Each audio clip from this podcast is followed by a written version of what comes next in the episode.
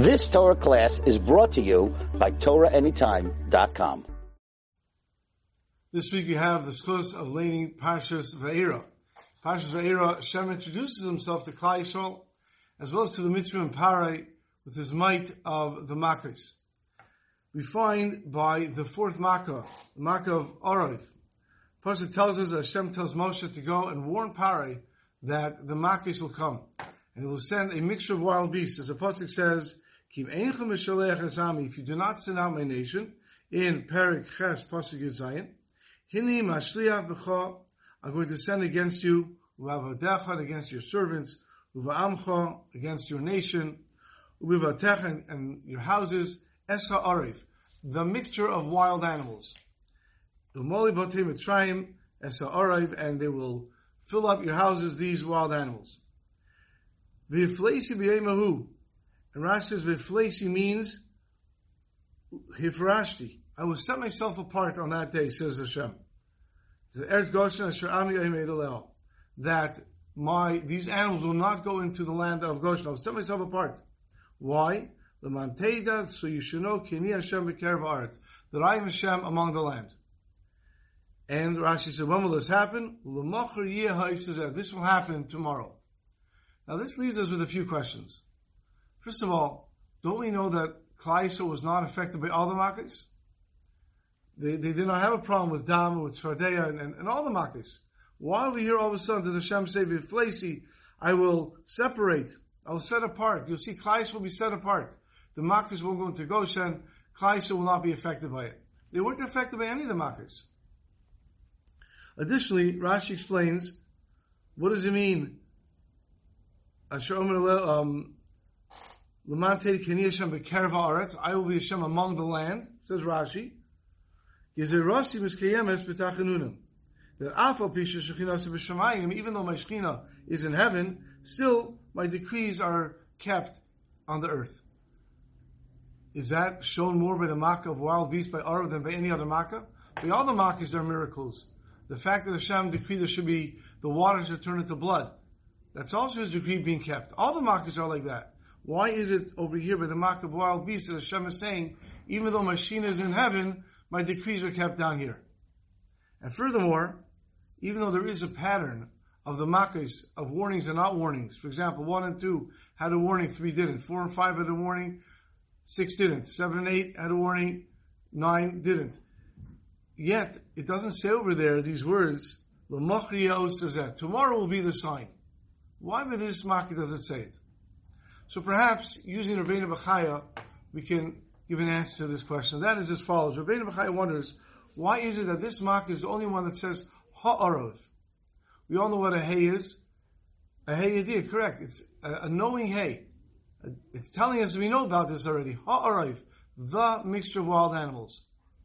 What is the mixture? This seems to be a makkah different than all the other makkahs. What is different about this makkah than all the other makkahs? So we find an interesting thing in Sefer Bereshis. When Cain kills Hevel and Hashem confronts him, and then Cain realizes what he did wrong, and he says, it was my Gvera too great that I can't do tshuva on it. And we see in Bereshis and Perik Dalid, in Pasuk Tes Vav, Hashem says, okay, if you're going to do tshuva, v'yemer Hashem, l'chein, kol hare Cain, shuvasayim yakum. Anyone who, who kills Cain, revenge will be taken against him. But Yosef Hashem l'kayin ice, and he put a mark onto Cain. Vilti hakis ice Whoever finds him will not kill him. And Rashi explains, why was Cain scared? Who was he scared of? His parents? The only people around were him and his father and his mother. They're going to kill him? So Rashi says as follows, Ad Akshav, until now, my fear was on all the animals. The Achshav, and now, B'shvil Avain now because of my sin that I did, Lo Yiru Mimeni Achayes V'Yarguni. The animals won't fear me and they will kill me.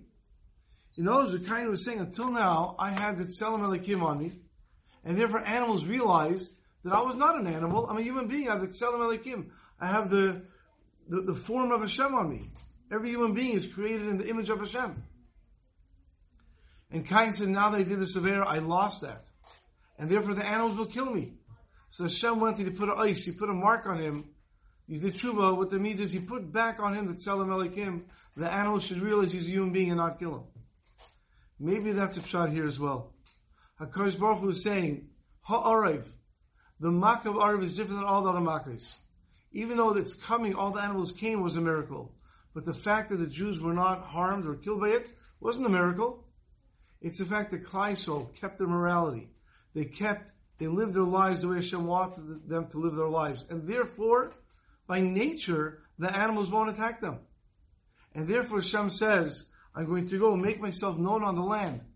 Rashi says, where's me? I'll make myself known, even though my Shekhinah is in the heavens, but my decrees are being held in the lower words, world means that there are people down there who carry my image. And that is what I was saying over here. That, of course, by all the other Makkahs, the Yidden weren't affected, but that was a miracle. This Makkah, uh, Hashem was showing, now I'm going to show the difference between my people and the others. Between the Jews and the Mitzrayim. That the reason why Klaisu was not affected by this Makkah was not a miracle. It was the fact that they had morality, they had the Tzelem Elokim on them. And that's why the Pasuk used the word, Tomorrow will be the sign referencing this os that Cain got as well.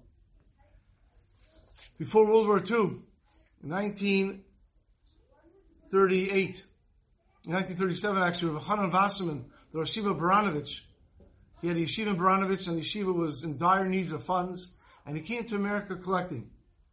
And he went all over the country, he went to, to Texas, he went to, to Denver, he went all over the place. And at one point he had Rav Shmuel Greineman, who was a Manal of Tervadas, going around with him as interpreter. That was for around the country.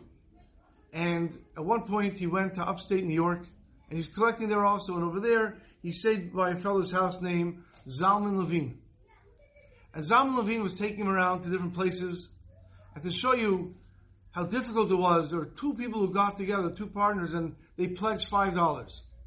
That was, uh, at the time, it was difficult to get the money, and they were walking, and they passed by a very large house. And Rav Chanan said, why aren't we going to this house to collect? He's not a Jew. I see there's a mezuzah on the door. He says, Rabbi, we can't go inside there. He goes, look. And he points to these two vicious dogs running around the yard. He says, Rabbi, nobody can get into this house because these two vicious dogs. They're going to rip you apart. So Rav Chanan said, it's a Jew living here. Let's go ask him. He can contribute to the yeshiva. And this person, Zalman Levine, said, I can't go inside these two vicious dogs. And the yeshiva said, okay, you wait here, I'm going to go in. And he opens up the gate. The two dogs come running out of Rav and then they stopped. And they one on each side of Rav Chanan, and Rav walks up to the door. And at this point, Zalman Levine was following him. He rings the doorbell, the door opens up, and the fellow is surprised, and no one can ever ring his bell because of the dogs over there. And Rabbi Chanan speaks to the person, and sure enough, the person gave tzedakah. And as he leaves, the two dogs walk next to them, and he leaves the property and closes the gate. And then the dogs once again between start running around wildly again. And Chanan turned to Zalman Levine, was shocked at what he saw.